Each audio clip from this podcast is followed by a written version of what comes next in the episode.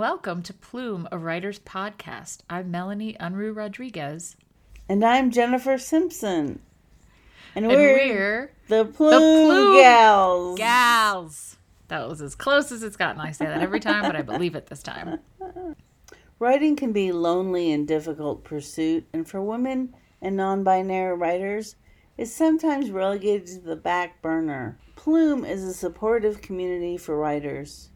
We are here to inspire and encourage you in the important creative work that you do.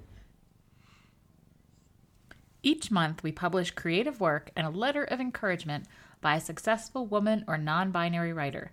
You can sign up for our digital plume publication and other fun benefits over on patreon.com forward slash plume a writer's companion. Join for as little as $2 a month. We also host this bi weekly podcast to give you a creative boost. So if you haven't heard, every Thursday night at 7:30 Mountain Time, which is the time zone we happen to be in, we host what we're calling Plume Zoom. Not officially, don't tell Zoom, but Plume on Zoom if you want to call it that. And basically we it's a free group that we have on Zoom and we get together and talk about writing and our lives and just it's a really great community and it's been really supportive. We started it around the time the pandemic really and the lockdown started, and we've been going strong ever since. And we have a nice group of people that come in, and we've just made some great friends and really just had a good time talking about writing. So if you're interested in that, um, we will include the link to sign up. You just need to register, but it's free. We'll include that in our show notes if you're interested in something like that. I know we could all use some community right now. It's a lot of fun. Yeah, I look forward really to is. Thursdays for that reason. I know I was bummed. I missed the first one I've ever missed last week, and I, I felt I felt like wrong. I felt like where am I supposed to be? Well, I'm still in my room, but where am I supposed to be? Oh, I'm supposed to be on Zoom doing Plume. So anyway, yeah, it's it's a fun time. We really do enjoy the community we've created there. So welcome to episode nine. Oh we gosh. are delighted. I know. Can you believe no. it? Episode nine. We're so happy you're here. We're enjoying hosting this show so much, and we're bursting with new ideas. What else is new? uh, many of which will start in 2021. So please stay tuned on that. Yeah, for sure. Then, and yeah, and then you can say you were on the ground floor for this podcast. Like you were here when it first took off and then went into the stars. I keep thinking about stars because Jen's Zoom background is like Starry Night kind of thing. Starry, Starry Night. I mm. can't sing. Oops, never mind. Oh, that was singing? I thought you were just I thought you were just chanting. I didn't know what that was. Chanting, singing, sure, whatever.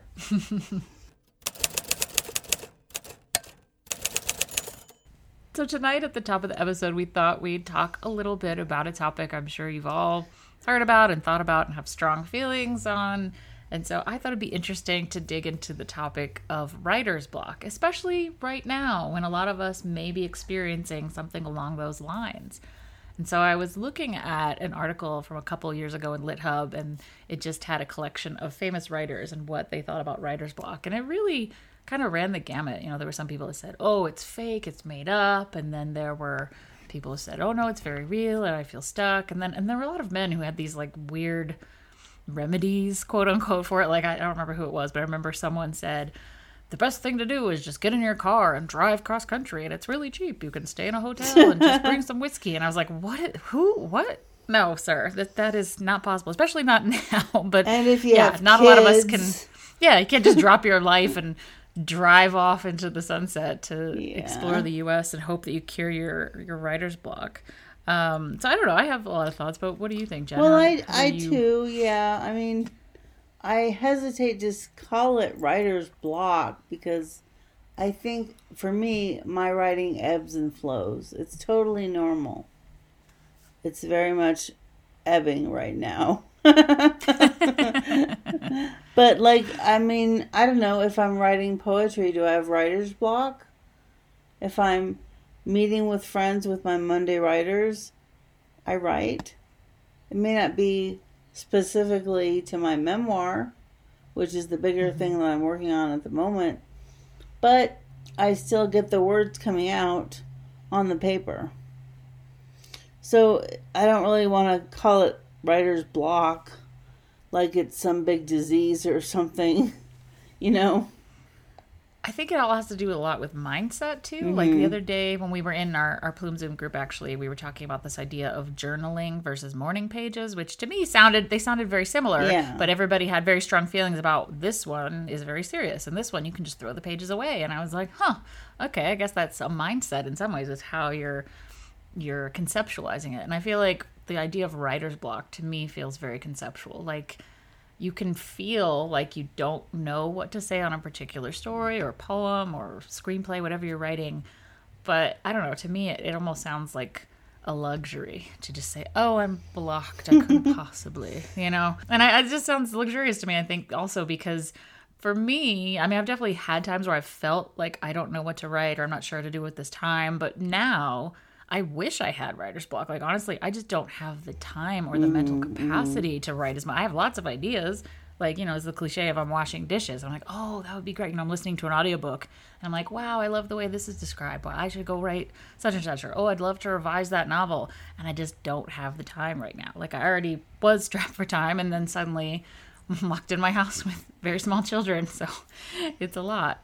But yeah, I think writer's block, I don't know, whenever I you know experienced anything even along those lines my go-to was to switch genres or switch projects. Right. like when i was writing a novel i always had short fiction i would go to and then i went lateral and started working in nonfiction for kind of a couple years. I didn't do a lot of fiction. I did mostly nonfiction and, and i think that paid off because i've had a couple pieces of nonfiction surprisingly get published yeah well they were very expecting. good too. Oh oh well thank you.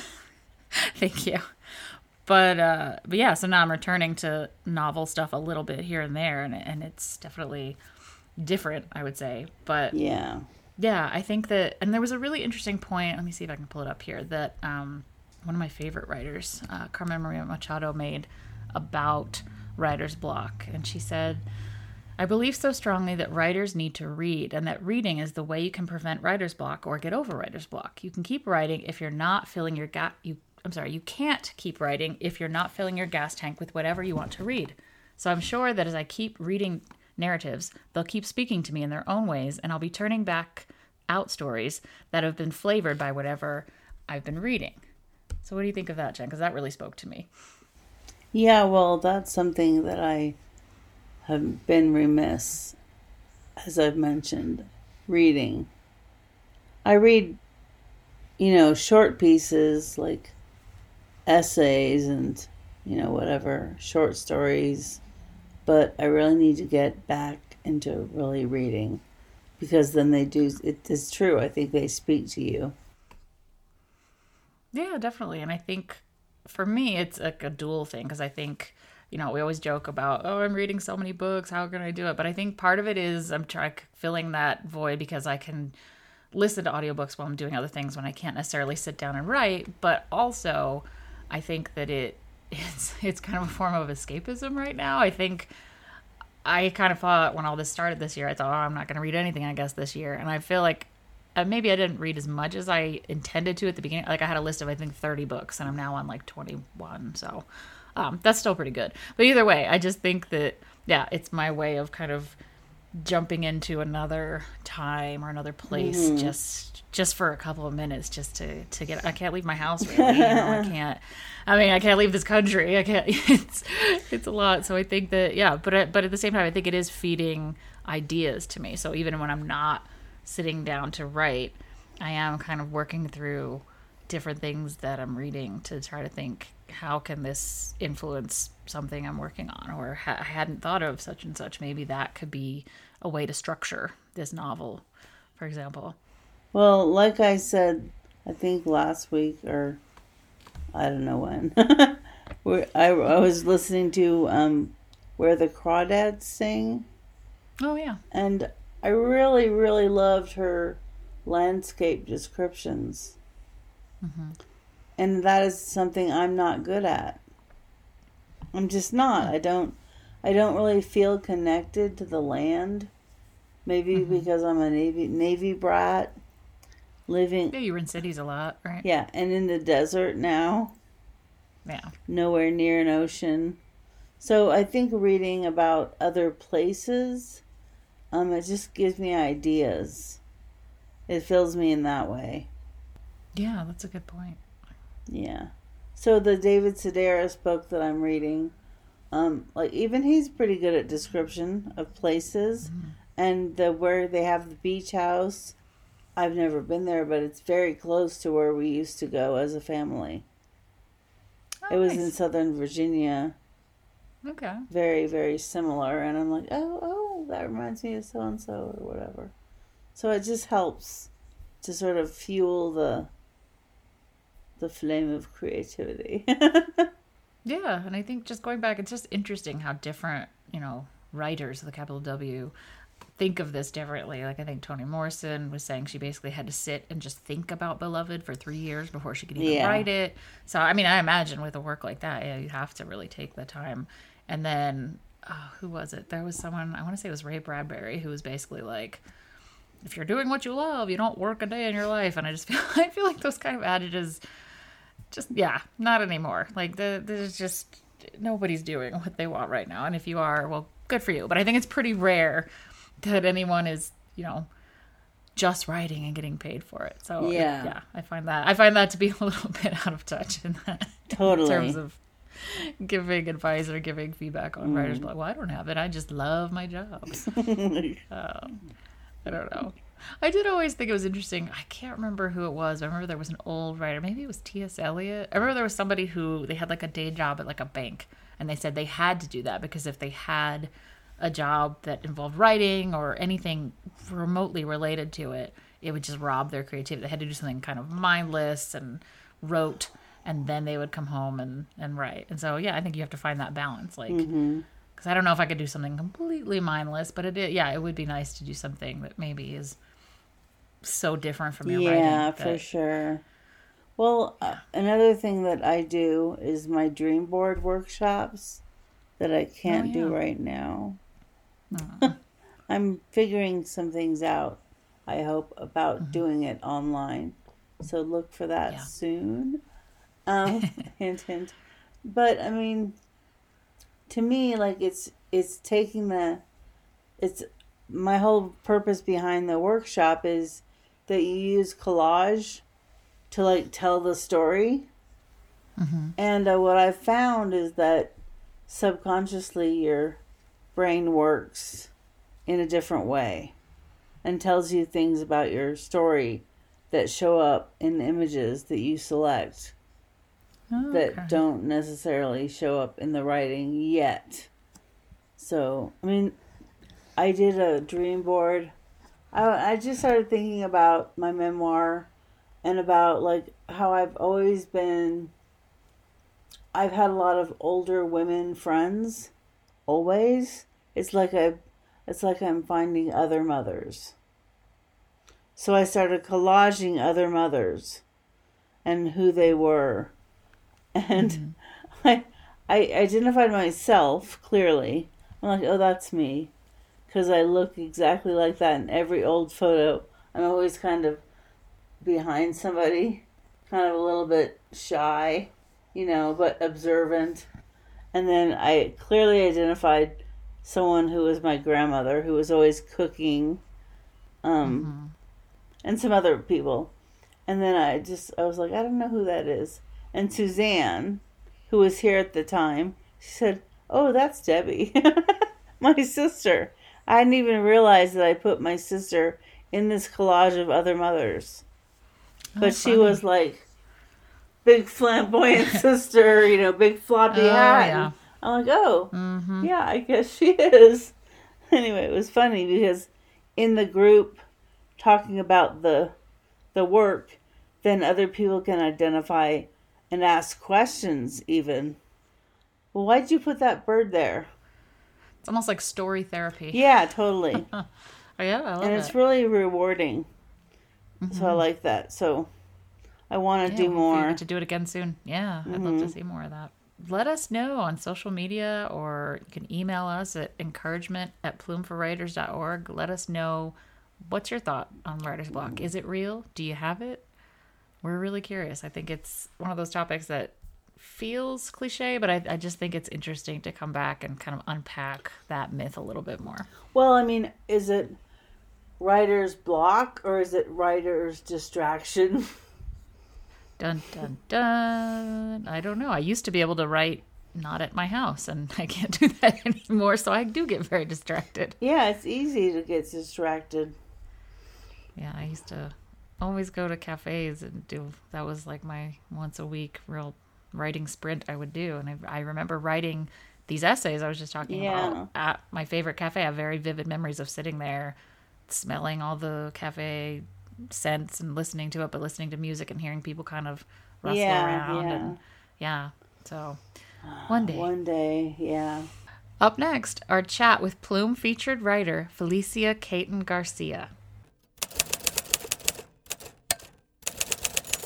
Felicia Caton Garcia was born in East Los Angeles, raised in rural Missouri, and currently lives, writes, gardens, and teaches college in the South Valley of Albuquerque, New Mexico. She holds an MFA in creative writing from the University of Oregon and a PhD in American Studies from the University of New Mexico. Felicia's poetry and fiction has been featured in magazines and journals including the Indiana Review, Prairie Schooner, and Blue Mesa Review. Her full length collection of poetry, Say That, was published by the University of New Mexico Press. An excerpt from her novel in progress can be found in A Larger Reality, Una Realidad Más Amplia, speculative fiction from the bicultural margins, a publication of the Mexicanx Initiative. In addition to writing, Felicia teaches American Studies, Chicanx Studies, creative writing, and English at Central New Mexico Community College, where she is currently serving as the Presidential Fellow for Equity and Justice. So, welcome to the show. We're so happy to have you here. Thanks so much. Thanks for having me. Yeah, and we'd love if you wanted to share uh, a couple minutes of a reading. We'd love to hear some of your work out loud.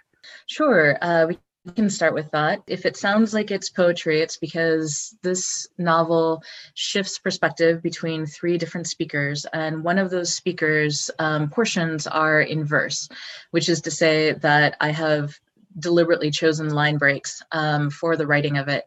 And the idea here is I was trying to capture the voice um, of multiple people I've known throughout my life who have grown up speaking several languages and whose use of language often sounds to me like poetry um, in the sense that there are unexpected synchronicities and um, inflections that I didn't feel like I could capture in prose. Uh, so, this particular excerpt is from one of the three characters in the novel, and she is a translator.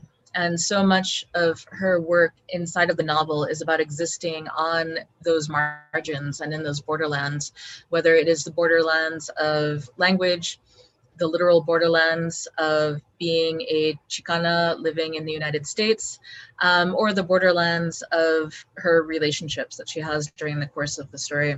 So, this is the first time we hear about her during the course of the novel. And her sections, um, although they're located inside of her, are in third person for reasons that I hope become clear as the novel unfolds. So, this section is titled Translation.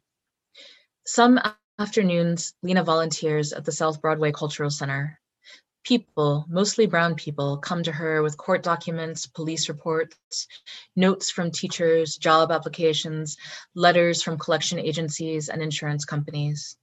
She translates warranties, classified ads, report cards, and news articles about the latest unsolved murders and disappearances that riddle New Mexico. And each week, Arturo, 70 and long widowed, comes in with a poem he wants translated into English. He writes the poems to a woman he's met at the Senior Center. He speaks very little English and she speaks no Spanish at all, but the two meet every Friday afternoon and walk slowly along the cracking sidewalks of Barrio Barelas. While they walk, he recites his poems to her in Spanish, then gives her the notepaper filled with Lena's English translations. He takes her arm so that she can read them aloud while he keeps her from stumbling. It has never occurred to either of them to sit for these exchanges. He writes walking poems. Arturo wears spotless gray pants and brightly colored button down shirts. This afternoon, out of deference to the heat, he has abandoned his jacket and traded in his polished wingtips for a pair of worn huaraches. Arturo was a doctor in Mexico until he retired to the US to live with his son and daughter in law. He tells Lena that he doesn't ever want to look inside a human body again, that now he only wants to see all the thoughts and dreams mysteriously packed in that wet flesh. This week, he has written an elegy to the students in the Tlatelolco massacre in Mexico City in 1968. Nadie recuerda, he says. He tells Lena about being a young doctor in the emergency room the night the army opened fire on the protesters. He tells her how young people flooded the lobby of the hospital, carrying their wounded friends and family on their backs or in their arms. The poem he has written is about a teenager who fought crowds for an hour, dodging the police carrying his girlfriend in his arms. Pero, says Arturo, shrugging his shoulders, demasiado tarde. Ella se murió. In the poem, the doctor explains to the boy that his lover is already dead. The boy insists that this is not possible, that he can feel her breathing. The doctor must still see to the living, so he leaves the boy standing in the corner of the room under the bright lights of the hospital, blood pooling on the floor around him. Hours later, the doctor sees the same boy sitting in the corner, still holding the girl's body, and he crouches beside him, planning to coax him into releasing the dead woman in his arms. That's when he discovers that only half of the blood was the woman's. Her body had hidden the bullets in the body of her boyfriend. He had told no one he was injured, perhaps did not know it himself. He sat down on the floor of the emergency room, holding the body of his lover, and died. It's the kind of poem Lena is afraid to write. She worries that any drama sounds like melodrama. At 39, she's begun to realize that thinking something is too dramatic to be real is a condition that affects only the young.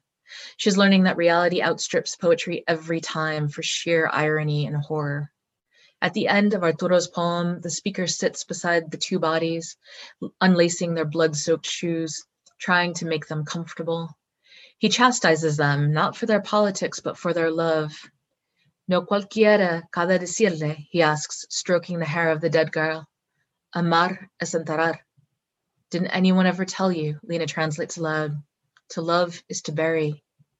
Lena already imagines telling the story to Sebastian later the same evening. It is her favorite time to spend with him when they lie together in the street lit urban version of darkness, telling one another the stories they've gathered during their respective days. Seva, who left Argentina to keep from being a body on an emergency room floor, Seva, who now Lena suspects stays in the States only for her and their daughter. Lena will tell him the story in Spanish. Then she will tell him in English. She translates for the man who requires no translation. She hopes he understands that she tells him two separate stories, similar but not the same. After all, thinks Lena, there is no word in English that means amor. There is no word in Spanish that means love. Now, she writes, no one remembers. I'm so glad you read that. That was my favorite part from the work that you gave us. I really love that passage so much. Wow. Thanks. I like it too. And I rarely like anything I write. So I like Arturo. Oh my gosh. And that reveal about the the lovers and the, he died. I just every the second time I've now heard it and I just oh it's a lot. Is that based on anything the details of that? Is that based on anything real? Like the the so that's a real massacre that happened in mexico city. Right. Yeah. Yeah so that history um does come from from the record and it was horrific massacre. And then in terms of my own life one of the things that i'm trying to do in this novel is that I, I, find that so often the work um, of Black, Brown, Indigenous writers is often about one or two characters kind of in opposition to a, a larger white hegemony. And it doesn't always reflect the reality that I have lived, which is that my personal sphere, especially since I moved here to Albuquerque, is full of it's full of black women from Chicago and um, indigenous people from Bolivia and um, native, you know, Nuevo Mexicanos, and it so many of the most interesting and important interactions that I have and the people in my community have are with each other who are who are coming from these radically different places with these radically different identities. And so one of the things that I was hoping to do in this novel was to capture the significance of those interactions inside of these really mixed and hybrid and complex communities that are not kind of don't fit neatly into the categories that I feel again the publishing community often wants to see. There's a Chicana character in a Chicano neighborhood who does these Chicano things, and that hasn't been my experience of living. Great. Yeah. No, I appreciate that. Yeah, I was thinking. I, I was sure that the the massacre had been real. I was just curious about the the characters if they were based on any anyone you know. And it sounds like you were saying they're kind of a conglomerate of of people you know. So beautiful stuff. Thank you.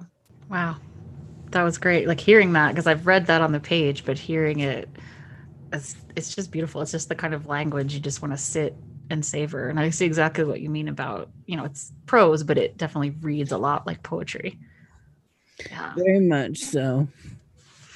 Yeah. I just think this year obviously has been disastrous on many levels, but hearing and reading literature and, and hearing you read just now, I think is just something that is able to like transport me away for a minute. And even if it is, you know, there's obviously some terrible things going on within the story. I just think the beauty of the language is is really a gift. So thank you for sharing that with us.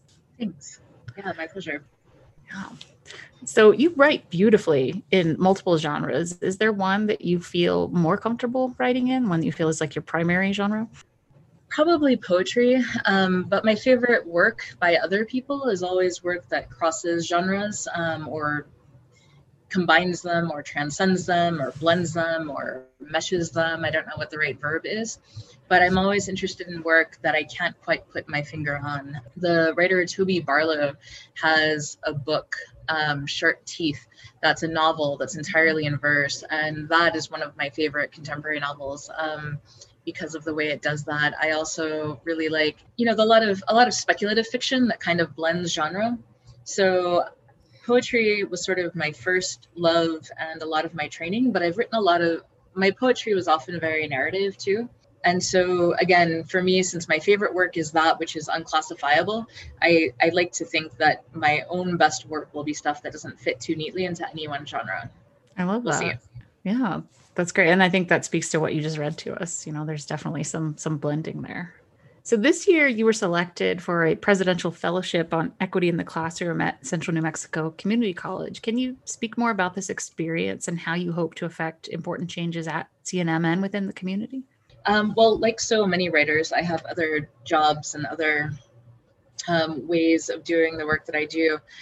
And um, although I'm full time faculty currently, in a previous career, I worked in divisions of equity and inclusion inside of higher education. And I also was a freelance consultant around issues of equity, justice, inclusion, specifically looking at issues of race, class, gender, ethnicity, disability in education. And so it has been a while since I've focused on this work outside of the classroom because I do teach in American Studies and Chicana, Chicano, Chicanx Studies. I do spend a lot of time talking with students about issues of race and class inequity justice, um, oppression, privilege, but I haven't really worked institutionally um, that way for some time. I kind of needed a break. It's exhausting work. It's work where you feel like you're starting the conversation from the same spot over and over and over again, and that can get super frustrating and lead to a lot of burnout. So I needed some time away from that. Um, took that time, and now I'm really excited to be in this position. And essentially, um, I am tasked with looking at my institution, looking at Central New Mexico Community College, and seeing what what of substance do we need to do moving forward so that we actually so that all of our um, all of our slogans around being accessible to all students, all of the um, the language that we use around being equitable, around being inclusive, about putting students first, is not just aspirational, but becomes a little bit more actual um, by looking at the places where we fall short and thinking about some of those deep systemic changes that we need to make as an institution because we can't level the playing field, but we can certainly do a better job inside of our little bit of the world. Um, so that's what I'm working on. Yeah, that's important work. So, and that's an interesting perspective. I hadn't realized you'd done this work before, and that makes total sense that you need that time away. Like, I don't know how somebody could do that kind of work long term. Some people do, but that has to be really challenging. I'm sure you get in certain places a lot of pushback and just people not getting it. So I appreciate that. It's exhausting. And I think one of the things that people don't necessarily think about is that it's not an intellectual exercise for so many of us who do this work. We occupy those identities. Yeah. Um, you know, we are black and brown or indigenous, we are queer, we are disabled, we we occupy these identities. And um, so when we're doing this work, often we find ourselves in the situation of essentially having to debate the validity of our existence and yeah. debate argue with people for our right to exist as humans right? And so it's it's exhausting work on so many levels. Yeah. Thank you. Um, so going back to to the writing uh, part of the writing you're sharing with plume for november is a gorgeous excerpt from your novel which we just heard some of and we'd love to hear about your writing process. I know everyone kind of approaches novels differently. And so, what kind of stage you're in and how, how you go about writing a novel, because I find it very challenging. So, today I'm in the stage where I hate everything about it. And I think I'll just scrap it and forget it forever. Um, so, that's the stage I'm in right now. But that's just today. And it'll probably look different tomorrow. So, I found I'd written short fiction before and I'd written poetry, and I had not ever tried a novel. I am also not a prolific writer. Given that your audience is primarily people who are writers and who are interested in writing, I feel like it can be helpful for me to be super transparent about this. I am not a prolific writer. It takes me years and years and years to assemble a book worth of a thing. Now, in the past, this has been, you know, it's I've also been a single mother raising two children and working full time and all of that um, so we'll see. Now my youngest is off to college, so perhaps at this point I'll I'll become more prolific than I ever have been in the past, but maybe not. Um, and I think that's okay.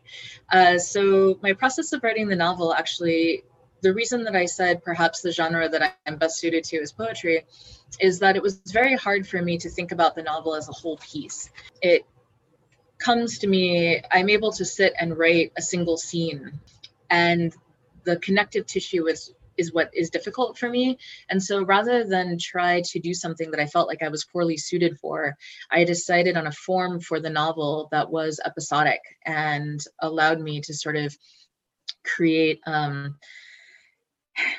you know, kind of an assemblage of different perspectives and different scenes and to rely on the reader to make the connections between those scenes to tell a larger story. So I, I haven't abandoned the reader entirely in terms of that. I'm conscious of how things thread from one chapter to a next, from one moment to a next. The novel takes place over the course of a year. But I decided not to try to make it um, crystal clear because I thought I would be bad at that and it would just come across as insulting to the reader. So instead, I focused on making each character's individual path um, individual thought process as clear as I could, as interesting as I could, and trusting that if I made those characters really come to life, that the connections between them and the connections between their stories would become apparent to anyone who was bothering to read it in the first place.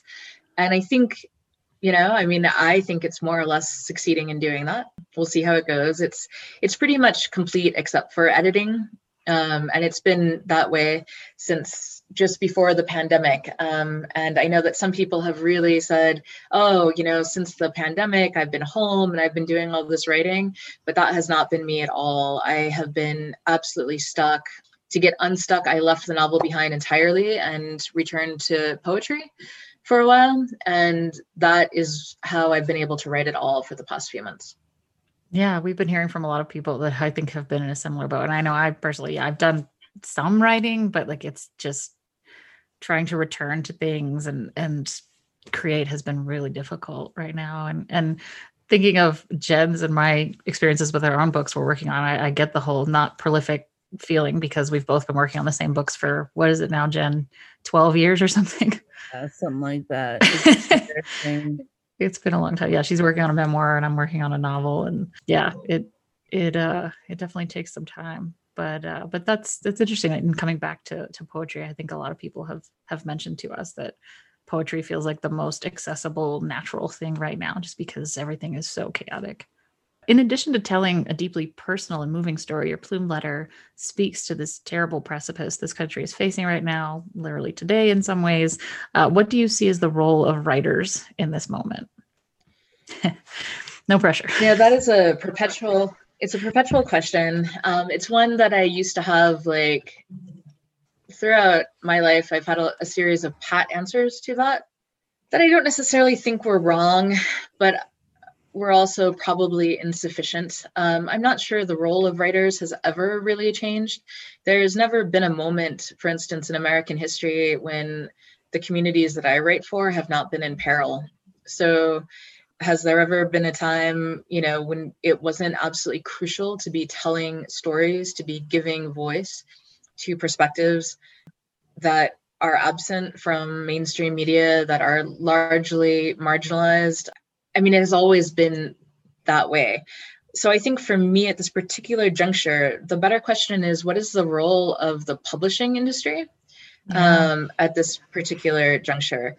And because I feel like writers have been doing what they should be doing. There are so many amazing writers. Um, and of course, there are so many not amazing writers. And that's how it always has been too. Um, there are a lot of people who are invested in telling really good and important stories. And the question for me is, always, is more so like, is the publishing industry ready to take those steps where they are thinking and rethinking about what it means to be the gatekeepers of the books that are published, the words, the language, the stories that get out there. Can we fund appropriately people who traditionally have not been those gatekeepers so that we get to hear a wider variety of those stories and those voices? So that's kind of the question I'm obsessed with right now is is less so the role of writers as when the publishing industry how the publishing industry can begin to really acknowledge those voices um, because we see a lot of you know a lot of sort of cosmetic attention to that issue. But if you look at who's getting published if you look at who's deciding who's getting published you're still seeing a very familiar sort of set of actors um, in that. And so that's my big question. I feel like if we have the opportunity to tell those stories then the role of writers will become evident as that work begins to enter the mainstream of the US. That I feel I'm afraid that I sounded like I'm ducking out of your question and I'm not trying to. No, not at all. Um, okay. Yeah, no, I appreciate the reframing of it. Like I couldn't quite think of the phrasing I wanted to use and I think that's really important to acknowledge and absolutely give give deference to the fact that marginalized communities have been doing the work and have been doing the writing and some people are, you know, just now waking up and just now coming to realize what this moment means and not seeing what all of history has been doing in a lot of ways. And i think it's important to look at the gatekeepers like you said like the the publishers and the people that kind of wield the access to these things. So i think that's a really important way to approach this and to think about that. Um, i sort of find it interesting to think about how the publishing industry at one at has opened up in some ways. Just the internet and the print on demand and all these other ways to participate in telling the stories. No, I, I, get what you're saying. I think in some ways publishing has been democratized, but it's still mm-hmm. really stratified and really yeah keeping you know keeping certain people out or setting like not explicitly, but I feel like implicitly a lot of publishers set quotas like we can have this yeah. many, you know, queer writers and this many people of color, this many, you know. Yeah. And so I think publishing itself has to change. I think, you know, you look at who the agents are. And we were talking to Sam about this a couple episodes ago, like who the agents are, who the publishers are. And like she was doing like research and there were very few um, publishers of color. And yeah, it's really hard, you know, and she's trying to publish a book or was, I guess right now she's got it on hold, but she's for years been trying to publish this book about a group of queer women that like she just couldn't. People, oh, it's great, but we just can't sell this. And it's just, yeah, it's really frustrating that there is a need out there and there is a want for it. If people would just look around at who's actually reading and who actually wants these stories, it's yeah, mm-hmm. it's frustrating. So I'm trying both, to think of um, who is who is whose work is being given um, an audience and then also the kinds of stories that we're expected to tell if we get that audience uh, so if you are you know a, a latina writer mm. who is who wants to tell a story if it doesn't have the particular hallmarks that the publishing industry has decided it's supposed to have for a Latina novel so they can market it in this particular way, um, this sort of like mango rich, magical, realist, sexy novel, then it's not, it's much harder to, to get that sort of work published.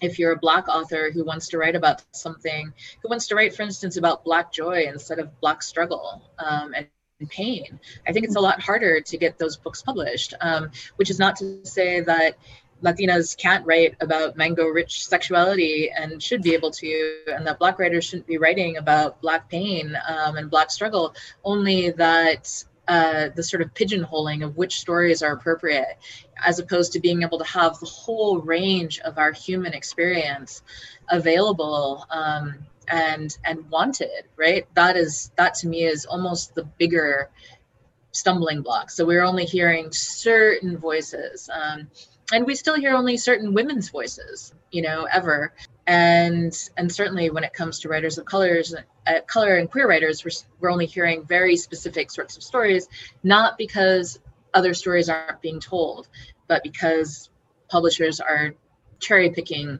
what they think the readership expects right. to hear from that particular demographic mm-hmm. yeah absolutely so is there anything that you want to plug anything that's coming out or work you're doing or where people can find you online if that's your thing? That's a really good question. I am the worst possible publicist for myself that anyone ever is. I don't even remember the things that I have coming out half the time. Um, you know, honestly, like at this particular moment, most of my work is not going to be something that's of much interest necessarily to your audience. It's um, I'm I'm working on um, the teaching part of my career and sort of the pedagogy stuff. So, you know, I'm developing a workshop. Well, actually, kind of, yes. Uh, I'm, I'm developing a, a week long course for the Digital Pedagogy Lab for next summer that's looking specifically at speculative fictions and pedagogy, and particularly around how do we envision or imagine what education looks like or means, what teaching or learning looks like or means in the pandemic, post pandemic. Like, if the pandemic is this you know doorway that we are being thrust to if the black lives matters the resurgence of black lives matter protests are these these doorways that we're moving through right now what do we imagine lies on the other side of them as educators and so this week long course that i'm developing is specifically for educators to think about what we might want to leave behind and what we want to see created or made space for um, moving forward. So that's the work that I'm doing right now. I'm really excited about that stuff. And I'm excited to start writing poetry again, even if it felt like I got coerced into it, extorted into it by the pandemic. So, yeah, I'll keep you posted on that. But at the moment, my publications are primarily academic. Okay. Well, great. I look forward to hearing more about the pedagogy. That sounds awesome. All right. Well, thank uh, you for joining us today. That was really great. We really did enjoy speaking with Felicia. I just thought she was so smart oh, and had yeah. such great things yeah. to say. I just really appreciated the way she even just like took the question and just took it in a totally different direction that I didn't anticipate, but I immediately was like, "Wow, that that's exactly what I needed to hear." So yeah, we're so and I didn't even say much because I was just clinging to her every word that she had to say. Mm-hmm. So it was great to have her.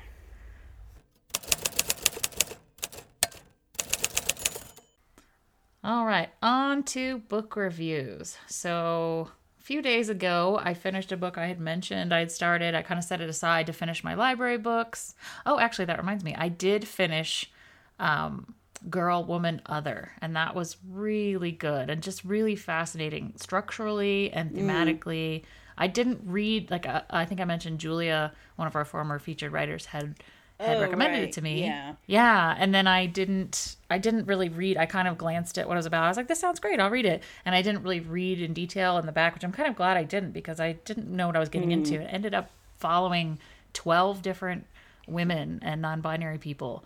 And it was just this interconnected web of people that was just so fascinating. I really I've never read anything quite that structurally innovative and I, I just thought it was really interesting. And so that book was really good. I recommend that a lot.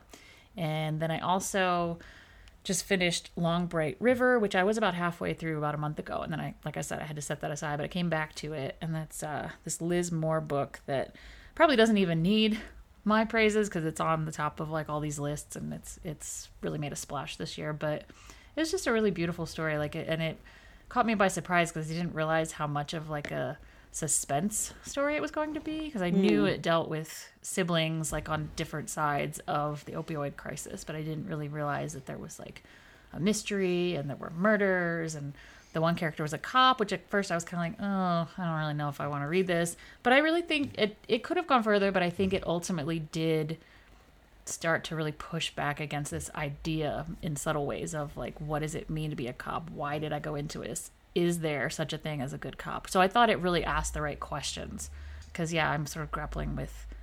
I don't generally read a lot of stories about cops, but that does bring me to my next book that I just started. So I probably mentioned before one of my favorite writers is Tana French. Yeah, is this famous new? for the. Uh, yes, I didn't even know. I saw a list and this had just come out, and I was like, "Well, I gotta get this." So I, I jumped on this new book of hers. It's not part of the Dublin Murder Yeah. series. She's kind of two books now off of that series for the time being, but it's called The Searcher, and I'm only about well, I can't tell you how many pages because it's audio. I'm 13% into it, and I have the speed up a little bit because it would have been, I think, 14 hours, and I've got it to where it's down to 10 God. because of the speed. It's not even that fast though. I'm only going at like 1.3. So anyway, I like it a lot. I like the description. Speaking of landscapes, like wow, can she just describe a scene? Like it's it's incredible. But uh I don't know. I was slightly disappointed at first because I again I didn't read the back too carefully because I was like, oh, it's Tana French. I'm gonna love it. And then I I was deciding to get this one or I get another one right now. Ooh, I really want to hear an Irish accent. So I bought it, and then I was like, why is it, why isn't this person Irish? What's happening? And then I realized the character is is someone who moved from Chicago to Ireland. And so the narrator has not even a Chicago accent, just an oh. American accent. But there are lots of characters in it, so he does switch and there is some some Irish lilting because I just love that. That's like one reason that sometimes I like to to read her stuff in audio because I just love a good Irish narrator, I guess. So anyway, I'm I'm just getting into that, just scratching the surface of it. So I'll report back on that maybe next time a little more. But so far, I don't know. That's uh, my escapism this week is a book that takes place far, far away in the country in Ireland, and we'll see what happens there. What about you, Jen? You said you're still reading Sedaris? Yeah. I'm slow. I'm slow at everything this week. Well, we're all we're all hanging on by a thread. I certainly don't blame you. I got my postcards written and sent to Georgia. well, that's awesome. Good for you. That was a big deal for me. Yeah. So, in terms of writing, do you want to go first, Jen? I know. I, I I wrote know. postcards. ha. well, there you go.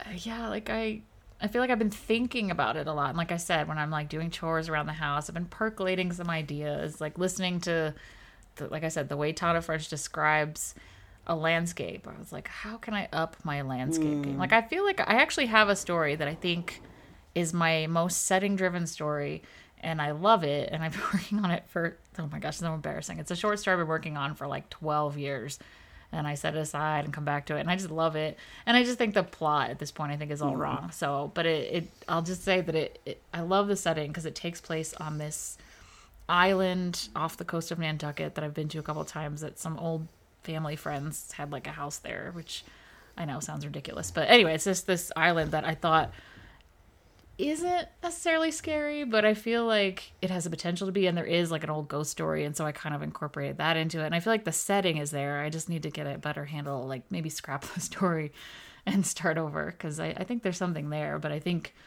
however many rejections 12 years later and how many revisions is telling me that yeah, it's not necessarily the setting. It might just be the story. So hmm. that's another one for the list of things I will get to eventually.